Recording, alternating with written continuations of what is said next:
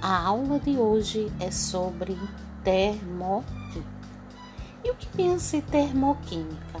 Termoquímica é a parte da química que vai estudar a, as trocas de calor, gente. As trocas de calor que pode ser esse calor liberado ou absorvido pelo sistema.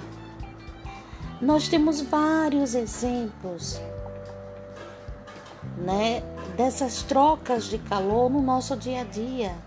E isso pode acontecer com pela mudança de fase ou nenhuma reação química.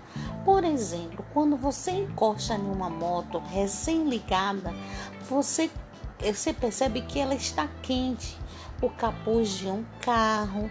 Então, o que aconteceu ali? Aconteceu dentro daquele motor uma reação de combustão que liberou calor. Então, o processo quando ele libera calor, nós chamamos esse processo de exotérmico.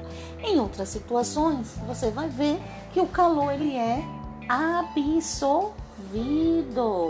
Então, gente, só para hoje nós é, aprendemos um pouquinho da termoquímica.